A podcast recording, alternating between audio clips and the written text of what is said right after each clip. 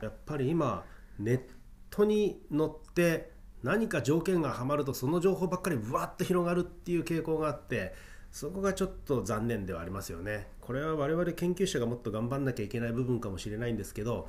我々が真面目に研究して分かっている正しいことがなかなか広がらずに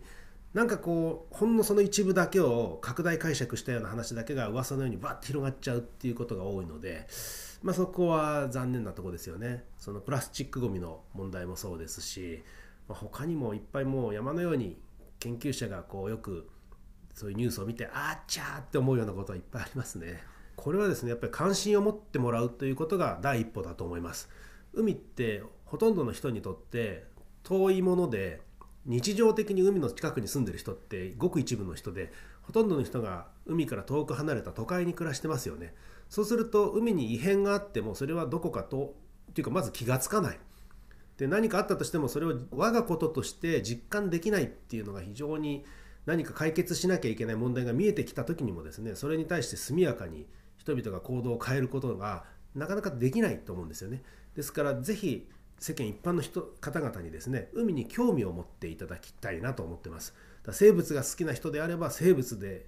という入り口でいいと思うのでそういう海の動物の面白い話いっぱいありますからそういうところから海に関心を持っていただくっていうところが第一歩だと思います。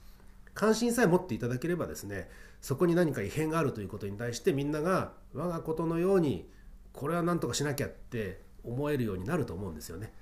まず関心を持ってもらうということが第一歩だと思います。あとまあ小学生中学生の子どもたちには是非ですね、えー、動物好きな人いっぱいいると思うので私たちの研究成果に注目してほしいなと思います。あの意外な話とか面白い話いっぱいありますから是非本を読んでもらえればいいなと思いますね。本当に小学生っていうのは一番僕らからするとハードルが高くて彼らに理解してもらえるようにプレゼンしたりあるいは彼らに興味を持ってもらえるようにプレゼンするっていうのは一番大学の研究者のにとって難しい部分なので本当に苦労してます。だからまあ YouTube とかでもああいうふうに流したりとかあと今絵本を作ってるんですけどもそこでもどうやったら一番興味を持って聞いてもらえるかっていうのを常に考えながら 試行錯誤はしてます。